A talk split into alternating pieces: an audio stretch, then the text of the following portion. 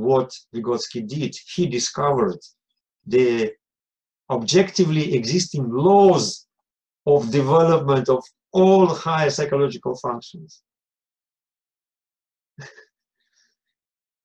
from social from social- so from social to individual and he said that never mind what function it is logical memory abstract thinking creative imagination involuntary attention they all develop according to the same laws which are objectively existing laws which are as objective as laws of physics nature something that was his greatest contribution A- he and, and, discovered Hmm? and are they still considered? Are these laws still considered uh, virtually foolproof as they were then? yeah Have have these laws been challenged?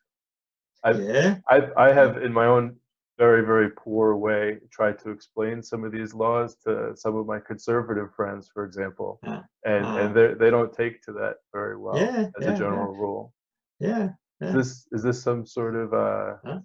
is this some sort of like left wing theory or not really, or is this just a universal theory?